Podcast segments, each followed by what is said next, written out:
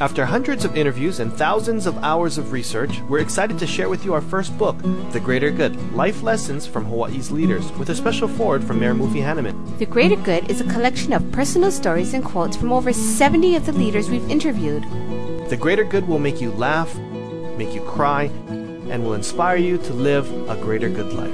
Available at bookstores statewide and at greatergoodbooks.com.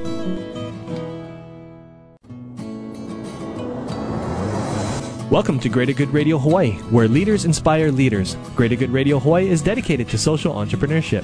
I'm your host, Evan Leong, and with me is my co host, Carrie Leong. Mahalo, Evan. Today's guest is John Otterson, Managing Director of SVB Capital. Please welcome to Greater Good Radio, John Otterson. Welcome to our show, John. Thank you very much, Carrie. So, how did you get started in the investment industry? You know, I have grew up in a family that was entrepreneurial and lived with a father who was a serial entrepreneur. And through watching the the entrepreneurial process of companies starting and growing and sometimes failing, I got involved in a couple different startups. And from there, I went back to business school. At business school, I came across a company called Silicon Valley Bank. Silicon Valley Bank was providing startup and emerging growth financing to high tech and life science companies.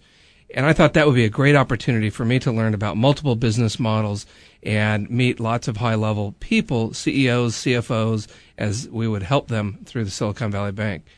I've been with the organization for about 17 years, and now I'm in SVB Capital, which is the private equity arm of Silicon Valley Bank. That's where we have a fund of funds that invests in venture capital funds, as well as a direct investment fund that invests side by side with uh, venture capital funds. And we also have a couple specialty debt funds that focus in this space as well. So you've been with the banks in, through the thick and thin? Through 17 years, we've seen some great times. We've seen some pretty difficult times. Uh, we've we've seen cycles that uh, where where different sectors come in favor. We saw the, the internet boom in the in the late 90s. We saw that drive quite a bit of interest in entrepreneurship and venture capital followed by the you know, the, the slump that uh, came in 2001, 2002.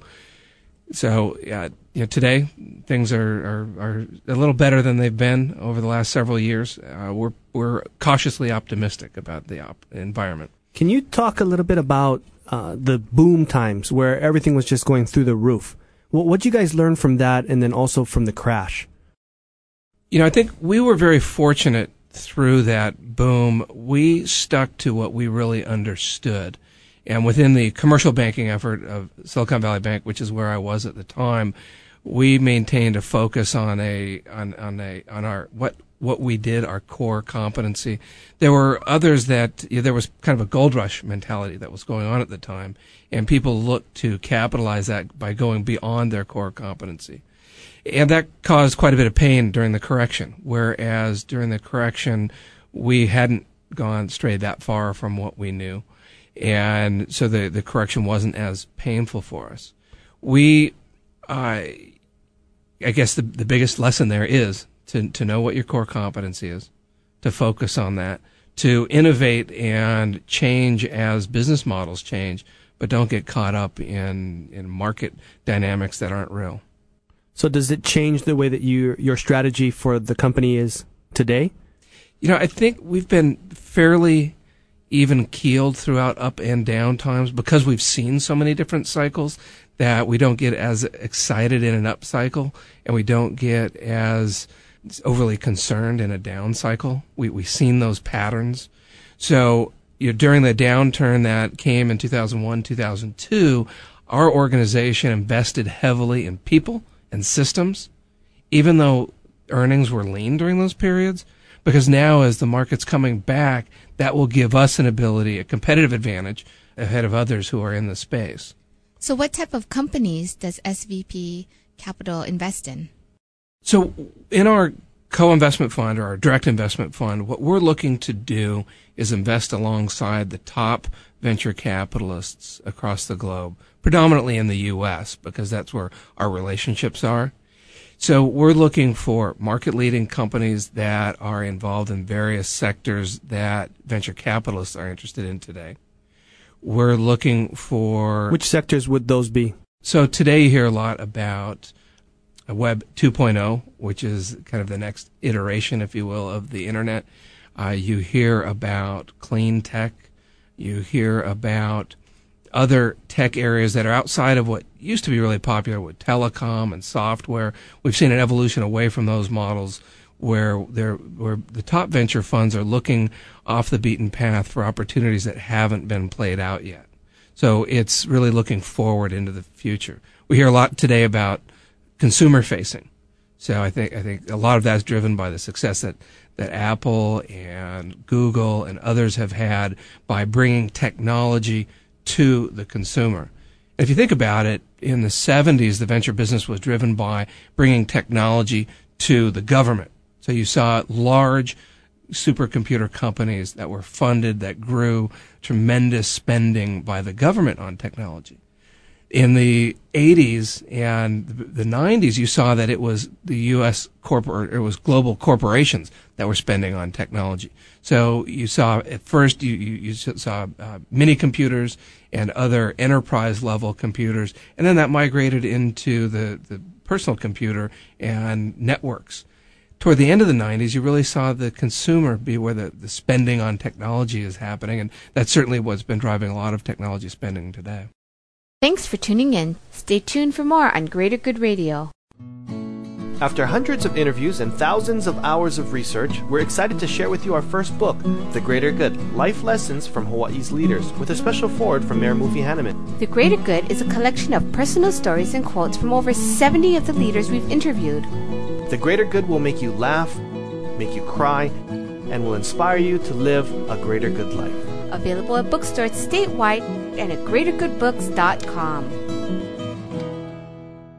How'd he sell his company to Akamai Technologies for $3 billion? Find out at greatergoodradio.com. Who donates 6% of sales to make more money? Find out at greatergoodradio.com.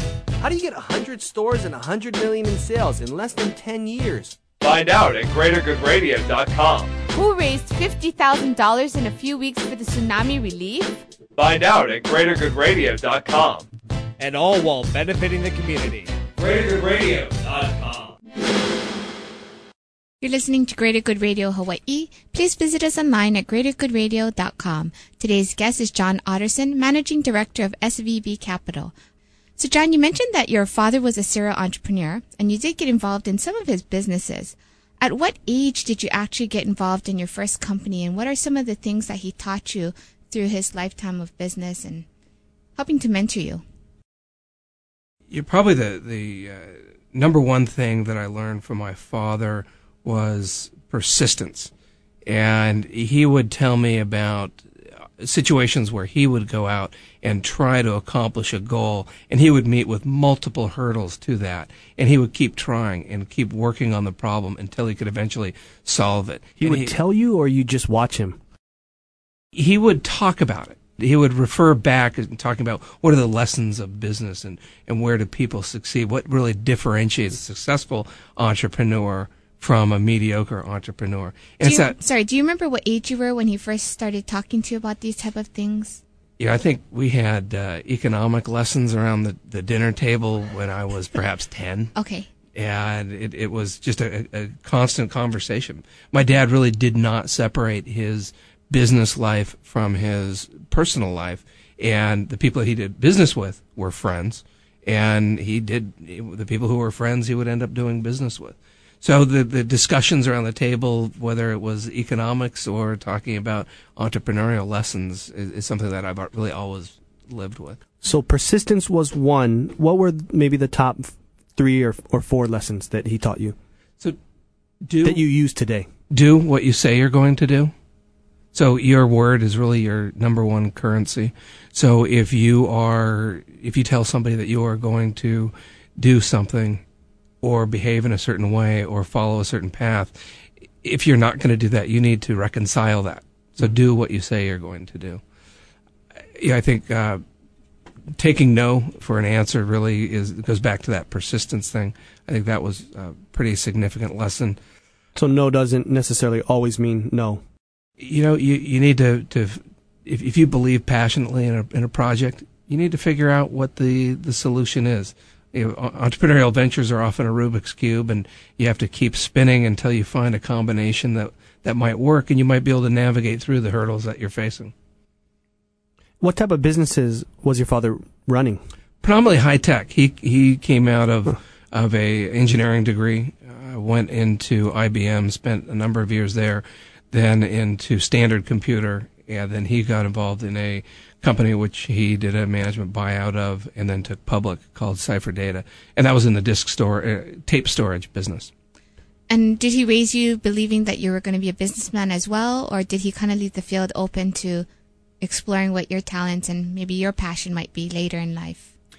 He was pretty open about that, but I think that uh, as when sons look up to their fathers, they often follow not too far in those in those uh, footsteps. So, it business was always something that I thought I'd be involved in. What were some of the tough lessons that you saw your father go through that you learned from and, and have used today? Going, uh, probably the, the, the biggest challenge for an entrepreneur is when the tough, when, when tough times come, how do you make the judgment call to double down, to leverage your house, to leverage your personal assets? Uh, you know, it, at some ventures, that's appropriate. When you're in a venture backed company where you have others involved and they have the predominant amount of the, the capital base, maybe that's not appropriate. But there's other ways of using human capital to double down. So continuing to give that, that push. Is there a rule of thumb for that? When when do you know to kind of throw in the towel, and when do you know to ante up? That's tough. It, it's going to be situational specific, and it, it, what you really need to do is to build a good group of advisors who can help you in your business, and you believe in the business, get them to believe in the business, but then listen to them as they can interpret external events and help you to interpret them and make decisions. But that's a tough call. Thanks for tuning in. Stay tuned for more on Greater Good Radio.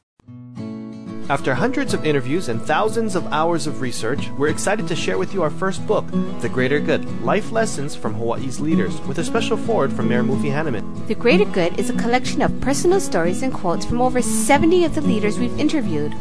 The Greater Good will make you laugh, make you cry, and will inspire you to live a greater good life. Available at bookstores statewide and at greatergoodbooks.com. Is the greatest part of your workday the leftover lasagna you packed for lunch? Is it quickly becoming apparent that you and everyone you know are smarter than your boss? Just how satisfying is it to wear an untucked shirt on Fridays? It's time you stopped filling a position and started being fulfilled with a job that excites you every day, not just payday. And now is the perfect time to demand more of the work week. The Honolulu Star Bulletin and Midweek work with Monster so you can live up to your potential right here. Your calling is calling. Find it at starclassifieds.monster.com. We're back with John Otterson. John, um, you know, you were with Silicon Valley Bank, and when you first started, what was your position? And you know, now you run the capital department. So, wh- where did you start, and how did you get to where you are now? So, I'm one of several partners that are involved in SVB Capital. Uh, I'm not running that organization, but I started in the commercial bank as an account officer, junior account officer, and I mentored under a, an account officer who'd been with the bank for some time and had a, a, probably 20 years on me in terms of seniority. And working with that individual, I got to understand how the business model worked, how to develop business, how to source business, and how to maintain those relationships so you kept business a lot easier to keep a, a client than it is to, to find a new one. Uh, I spent about 10 years doing that and built the San Diego office for Silicon Valley Bank. And having done that, I was looking for another challenge in my career. Looked around outside, but had the opportunity to join SVB Capital, which is based in Menlo Park, and saw that again, another great opportunity to work with a fantastic team and leverage a fantastic platform to further my career. So, are you in Silicon Valley or are you in San Diego? My office is in Menlo Park. Okay. And then when you guys look for investments, are you waiting for other venture capitalists to come and contact you or are entrepreneurs coming to you guys direct? We're fairly proactive about sourcing our deals. What we're looking to do as I mentioned earlier, is to invest alongside some of the top venture capitalists because they have tremendous networks, they have tremendous capabilities to help give companies lift through their growing cycles, and they have they have networks to bring in um, you know other senior management. They have resources in terms of making connections to customers other network effects that can help companies grow. So what we're looking to do is to, to harness those opportunities. And we do that through a number of different activities so that we're proactive. And I'll give you just one example of what we do. By working closely with Silicon Valley Bank, we often get rights to invest in companies before venture capitalists invest in them. And we'll get those rights to invest by helping them with a fairly material project early on in their life. And that that right to invest lets us invest in subsequent rounds of financing. So we'll wait until the right venture capital team gets involved in in that company. So it seems like the strategy for the bank is to kind of have a niche market in these high tech, high um, growth startups and then provide whatever ancillary services they can for that. We are very focused on that market niche. You would see that the preponderance of our revenue comes from serving high tech companies and life science companies. Those companies are in the life cycle from startup with maybe one or two employees or entrepreneurs with a business plan to billion dollar revenue companies. So we're across that gamut. Okay, so I'm just wanting to clarify. So you're mostly investing in the venture capitalists, their ideas. They're bringing the ideas to you and showing you the ideas, pitching you to also help with the funding of this? We're, we work very closely with the venture capital uh-huh. community. Uh-huh. But in terms of developing rights to invest, we're working with the entrepreneurs and the companies before they come engaged with a particular venture syndicate. So it's it's not a cut or dry. I mean, there's uh, there are many paths to how deals come together. But we have tremendous networks across our organization with the entrepreneurial community. We have tremendous networks across our organization with the venture capital community, as well as the professional service provider community that supports this sector as well. So if you're a entrepreneur today, getting started up, maybe you have some experience and you're kind of going the re- venture capital route, what are the first steps that you would do? I would get together with a group of advisors who have some experience. That might be one, that might be three, uh, that have some experience with the venture capital community. I would try to get some feedback as to whether this opportunity is something that the venture community is currently interested in. Um, I would want to do some research about which venture funds have a particular expertise in this area so that they can bring value to me. There's there's plenty of money out there. Money isn't what what makes companies fly. It's really the team of people that's around it. So you want to have not only the best team in the management team, but you want to have the best venture syndicate because that will help those two top teams is what will drive you towards success. So understanding the the venture groups that you're going to approach to talk to, is, is it a good fit? Do, do they have some expertise? Do they have some capability that can help your project? So is it a lot more of a, a natural process then? Where, you know, you're, you're putting the advisors together and they eventually introduce you to the venture capitalists kind of as a warm contact as opposed to, you know, I'm, I'm really jacked and ready to go and here I come. You know, in in uh, Silicon Valley, I think it is a, a, fairly natural process, but you've had 30, 40 years of venture capital activity where you've had companies that have built, they've sold, some of those employees have gone on to start new companies. So you have a virtuous cycle where those who have been successful in prior endeavors start to develop networks with the venture community. You know, in uh, other areas outside the valley, it's it isn't as robust of a venture network, and so you have to be a little more creative. And we've seen that you know over the last 20 years, San Diego has certainly grown in its capabilities. For example, that's you know, one region that's outside uh, outside the valley that that today has serial entrepreneurs and venture capitalists in market that are funding local deals. Thanks for tuning in. Stay tuned for more on Greater Good Radio. After hundreds of interviews and thousands of hours of research, we're excited to share with you our first book, The Greater Good Life Lessons from Hawaii's Leaders, with a special forward from Mayor Mufi Hannemann. The Greater Good is a collection of personal stories and quotes from over 70 of the leaders we've interviewed. The Greater Good will make you laugh, make you cry, and will inspire you to live a greater good life. Available at bookstores statewide and at greatergoodbooks.com.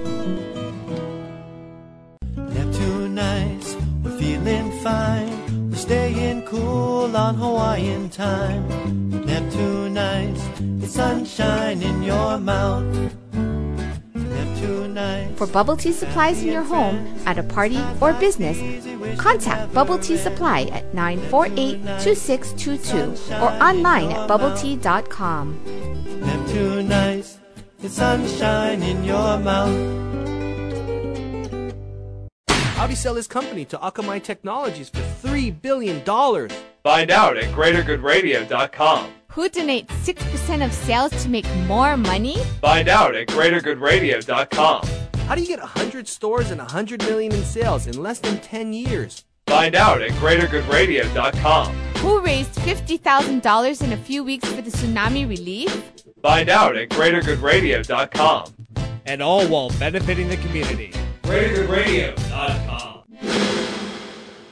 You're listening to Greater Good Radio Hawaii. Please visit us online at greatergoodradio.com. Today's guest is John Otterson. In August 1994, John co-founded the UCSD Cancer Center Luau and Longboard Invitational, an annual event that brings together the surfing community and more than 1,000 participants in a celebration of life. Our show is brought to you by Central Pacific Bank. Fiercely Loa Banking.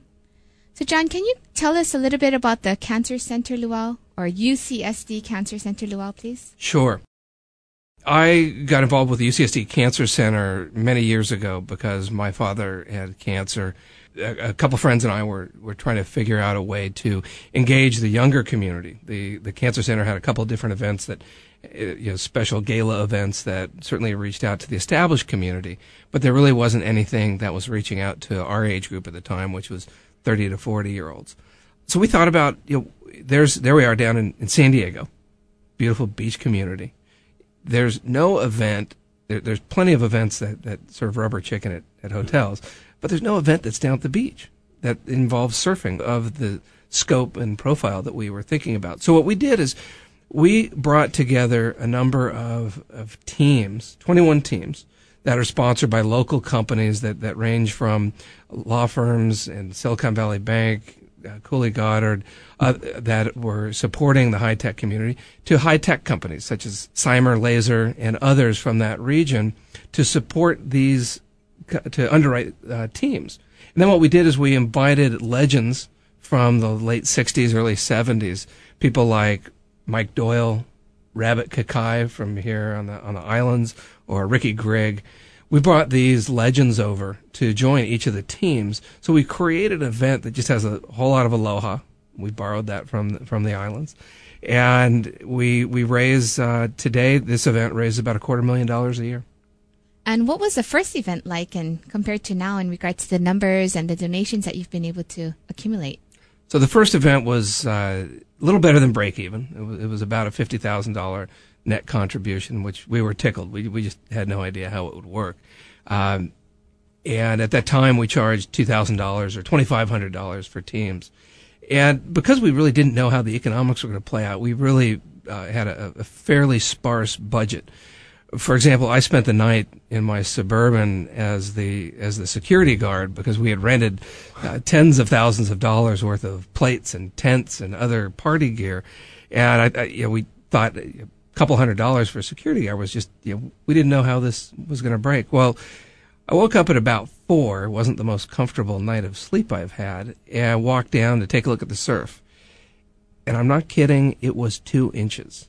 And I thought, oh my gosh, what are we going to do? we have 125 surfers coming down. And by the way, some of the top legends of, of, in the world coming to join us for a surf contest or a surf tournament. And there's no surf. Well, about an hour or two later, it started to fill in a bit and the tide started to change. And there's a, there's a, um, a little low pressure system about two, three hundred miles north of San Diego that's fairly regular. And when it pumps in the afternoon, it will send surf down to San Diego the next day. So by the time that the surf contest started at seven o'clock, we had about knee high waves. And by the time we got into the final heats, we had, we had waist high waves. So we could actually hold a tournament. You, you think some of that is just kind of serendipity or what? You know, uh, whatever it worked. I mean, there was a lot of aloha going, so it just had to work out. So, how, in this event, for you, you folks being, you know, somewhat younger, how, how did that um, change maybe your perspective on community service or, you know, community interaction and, and all that? Well, first of all, I created a venue that was much more accessible. Today, uh, through different events, my wife and I will attend black tie events for fundraisers. But you know, that just you know isn't a whole lot of fun in your 20s mm-hmm. and 30s. Uh, so by creating this luau, we put together a, a, fun day on the beach. It involves a surfing tournament, and we're very we spend a lot of time trying to get people to realize that it's a tournament. It's not a highly competitive contest. This is about coming out and celebrating life, raising money and awareness for the UCSD Cancer Center. And you know, so by getting people involved, giving them ways to volunteer for the event, it really engages uh, younger people, and then they be- become involved in the planning. And then over many years, some of those people come up to run the event. And how did it um, change your life in regards to knowing that you could plan, help plan this event, and then make an impact on this organization? And then how did it go on to helping you get involved in so many more of these other organizations that you're involved in? Well, you know, the, the, the I, I, come from a family that, that has been very focused on giving back to the community. So I was really my my behaviors there were almost following a pattern that I had seen before through my mother and my father. Having achieved the first event to be a, a tremendous success, where we had famous legends come to our event in San Diego, some traveling as far as Hawaii or Northern California, Montana, other lo- uh, and even uh, Baja California. That was extremely rewarding to see the the the tremendously good vibe, people having a great time during the tournament, and then afterward at the luau where we had great luau food and music, uh, Polynesian music. The, the, the sense of accomplishment there was was tremendous, and that spurred all of us on, all of the volunteers who put that together, to continue what's you know, one of the interesting elements is whatever you're doing in terms of work or or your uh, charity volunteer uh, giving back to the community, you need to do something that you care about, that you have to have passion about. And the group that started the luau, we love surfing, and then to help the cancer center with its mission. And by the way, you know, by surfing out in the sun and the amount of exposure that we all get out in the water, we're we're all at risk for for for cancer. So to raise the awareness and how to prevent, uh, that that's extremely helpful. The way you kind of going on, what what changed or you know, what elements did we bring into this event that that have transferred or gone on to, to other uh, work areas? The way we designed this event it's companies that a number of us were already working with. So it was bringing friends together. So it was, it really works because it was already, there was a community aspect to the people involved. And here we were just bringing a new element, the surfing tournament and giving back. It was no longer just a purely commercial engagement. You know, we do work as a bank for that startup company, but here we're having fun and giving back to the community. Thanks for joining us today on Greater Good Radio. For more information or a transcript of today's show, please visit us online at greatergoodradio.com. This is your host, Evan Leong and Carrie Leong, saying please join us next time for another episode of Greater Good Radio Hawaii.